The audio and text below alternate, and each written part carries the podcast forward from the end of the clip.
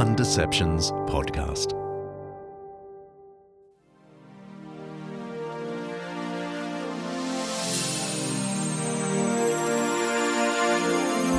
After all the huffing and puffing about how modern life has no space for the magical, it turns out that we need something that collectively says there are mysteries we don't understand, but we can still assent to, even in the public square.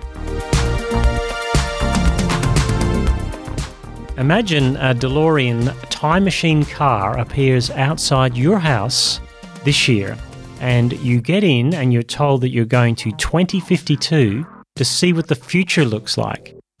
You arrive and you see what it actually looks like 30 years from now. Do you want that future? What would you do to get there or to get away from that future? That's what we're going to find out.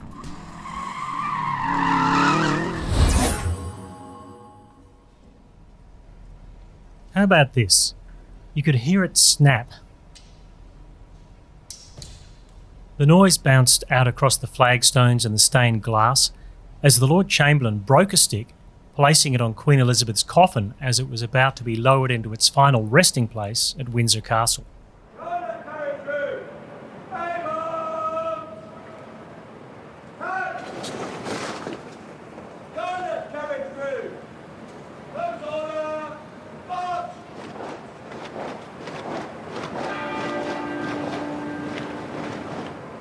After all that magnificent pomp and ceremony of the funeral, it was a small but significant gesture right at the end the snapping of the wand of office, as it was called.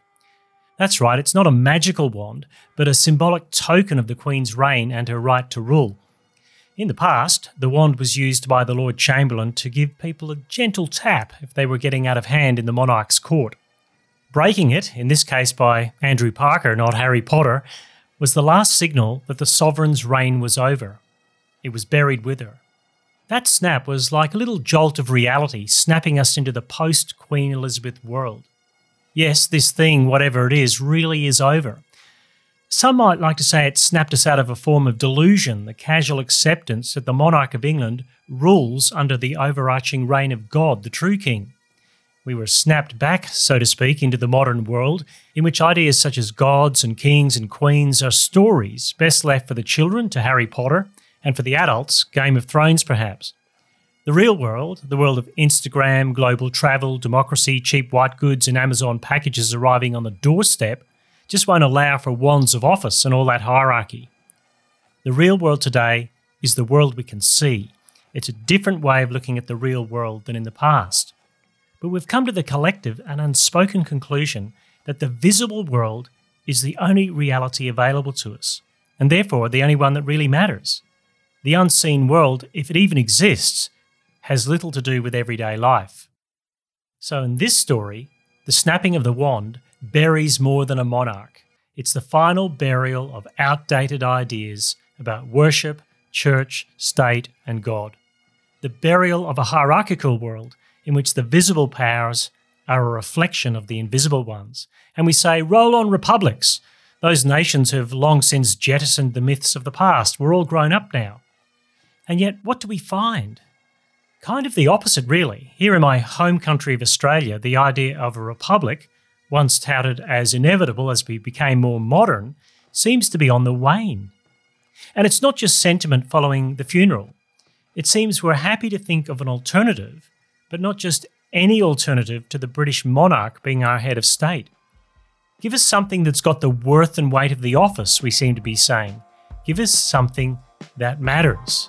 Give us another story as compelling as the one ended by the snapping of the wand.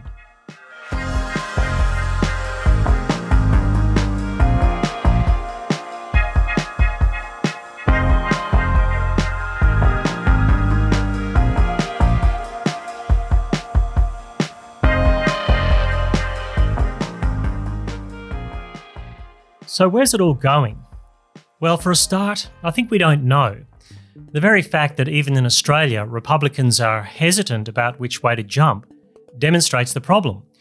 Just as a global pandemic was predicted a couple of decades ago, yet none of us were prepared for it, so too this post Queen Elizabeth age. We've been circling it for years, waiting for the monarch to pass, We were predicting it, but not prepared for it. And there's been a lot of talk about the loss of meaning and purpose in our modern world since she died, the sense of aimlessness that's arisen in the past decades, the rootlessness, especially among the young. But we've been given nothing tangible to replace it a corporate sense of meaning and purpose. That's right, we need a corporate sense, don't we?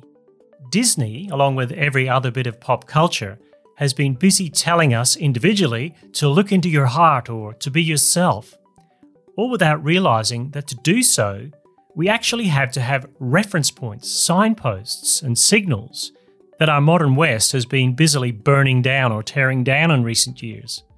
That great philosopher poet of the Western world, Taylor Swift, put it brilliantly in a recent commencement service at a high school. How did she put it? I know it can be really overwhelming figuring out who to be and when, who you are, and how to act in order to get where you want to go. Now, I have some good news for you. It's totally up to you. I also have some terrifying news for you. It's totally up to you. The huge increase in anxiety and the long waiting lists at counselling clinics suggests that Taylor Swift is more right when she says it's terrifying news. Good news? Well, there's another word for that, isn't there? Gospel. Taylor Swift has articulated the gospel for the modern age, an age in which we are all kings and queens of our own hearts, and you know what? It's terrifying. The French writer Michel Houellebecq constantly points this out in his searing novels set in postmodern secular France. He's a modern day prophet, a licentious, libertarian, hedonistic, oversexed prophet, but a prophet nonetheless. In fact, his novel Submission about the threat of radical Islam in French culture was published the very day of the Charlie Hebdo massacre by Islamic extremists. And his next novel, Serotonin, was not a reflection after the event of France's violent farmer protests. He wrote it before those events happened, he saw it coming. So it's worth hearing this hardcore hedonistic atheist when he says things like this The church tried to conform itself to the world at a moment when the world was becoming uglier. His beef with the Catholic Church in his own country was that it was too much like the world these days. It looked at modernism in the face and blinked at exactly the wrong time and tried to behave more like the world. Instead of playing up difference, it played sameness. Instead of leaning into faith and ancient mysteries, it leaned into sight and modern anxieties. And these are not just religious observations. We're in a stage of history in which the past has not simply been exposed for its crimes, but expunged for its crimes. Statues disappear, never to be talked of again. Books are banned or burned. Because why? Because we're leaving the past behind and heading towards, well, heading towards what exactly? The Queen was like our grandmother or great grandmother, perhaps, equal doses of history, stoicism, duty, and joy. And grandmothers love their wayward grandchildren, nonetheless, for all that waywardness. And wayward grandchildren, despite their waywardness, know the road back home because of their grandmothers, even should they choose never to take that road. Well, now the road is gone. And we see this inability to carve out a clear path in the current reassessment of the sexual revolution of the past 60 years. In want of any other descriptor, the boomer generation was sung into existence by its poets and its rock stars, lured into the fact, as the song says, that this was the dawning of the age of Aquarius, a new time altogether. And as the Gershwin number from Porgy and Bess said as it dismantled this current world, it ain't necessarily so. The things that you're liable to read in the Bible, it ain't necessarily so. This was deconstruction time, and that song was covered by rock bands throughout the 60s and 70s, before the big sound given to it in my youth by Bronski Beat. Do you remember them? A sexually charged, homoerotic, and politically motivated group led by the indomitable and outrageously talented Jimmy Somerville. Sex and politics was set to change in this new world, biblical orthodoxy was set to fall. A new age was being ushered in. What age exactly? Well, the album title containing the single gives it away The Age of Consent. And here we are, 50 years later, lamenting that all we have left to us when it comes to sex is consent. And who even knows what that is? It truly is the age of consent, and it doesn't feel all that liberating. With book titles such as Louise Perry's The Case Against the Sexual Revolution, questions are now being asked about this new modern world that was supposed to liberate us from all the crazy dogma.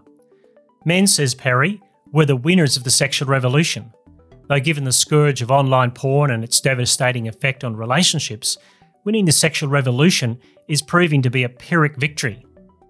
And speaking of revolution, what about political revolution? When so much of the activism in our political world is predicated on the need for permanent revolution, well, that's just a turn off to most people. They become exhausted. People who are struggling to pay power bills, just coming out of global lockdowns, these things will affect us for years to come. As somebody said, ain't nobody got time for that.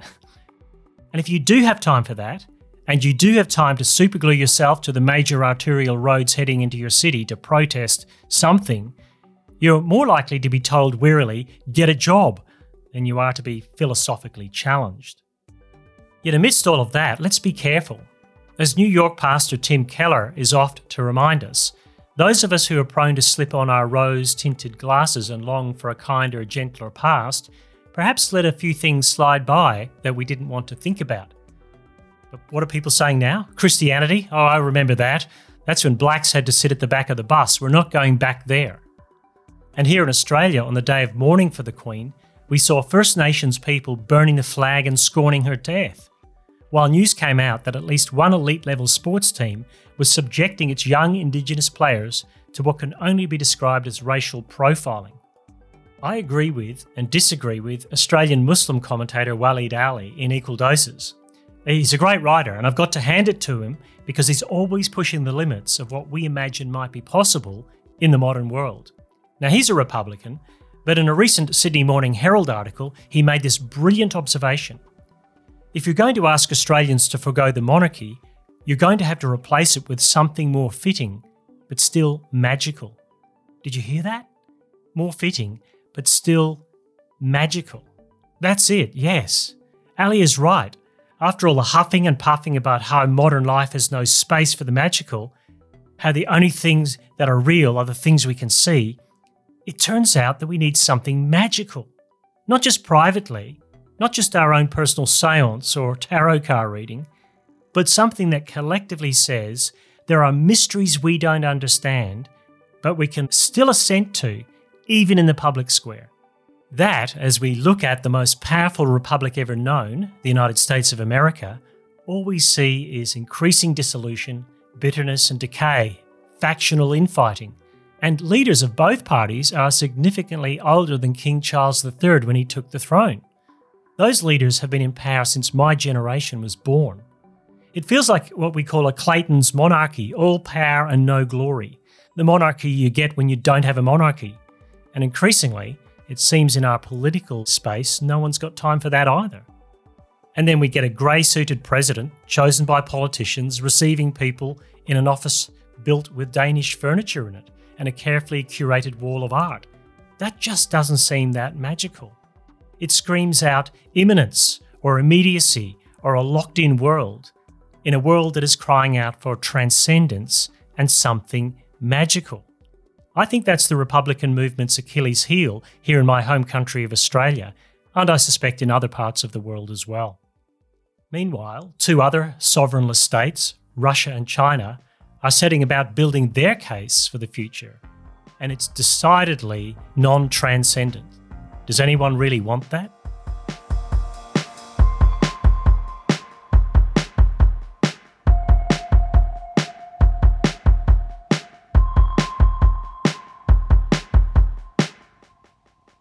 So, what can we do about this?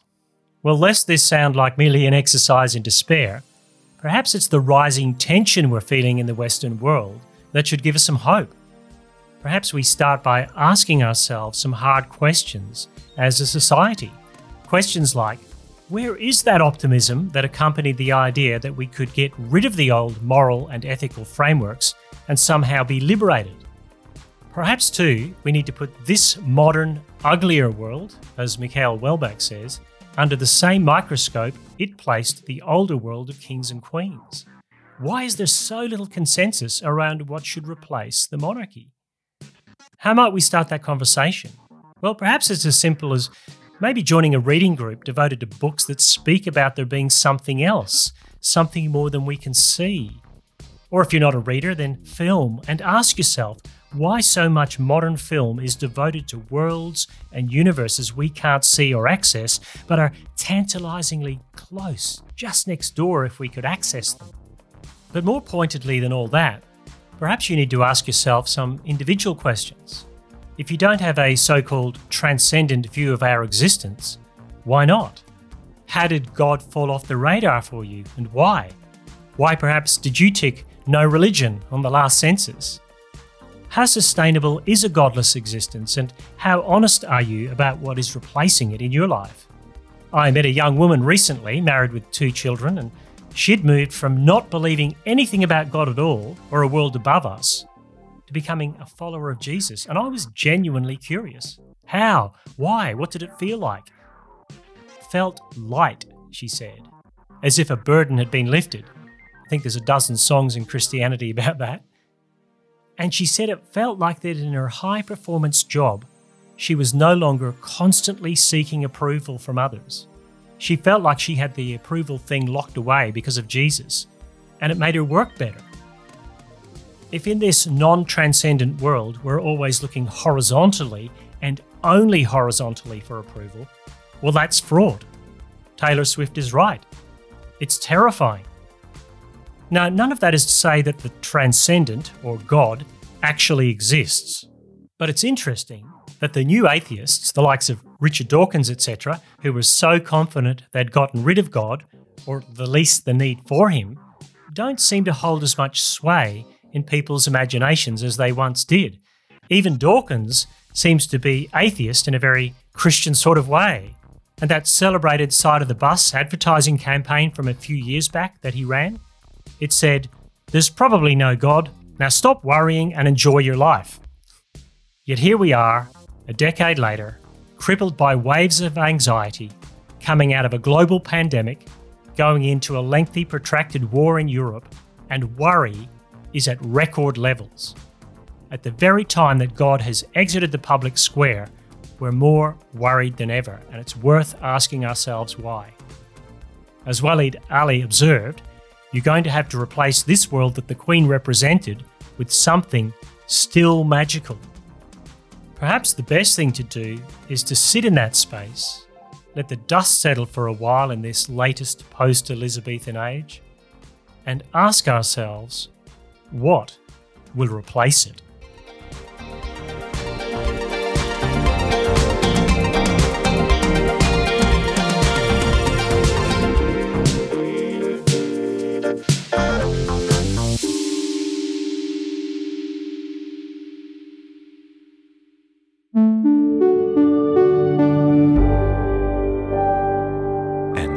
Podcast.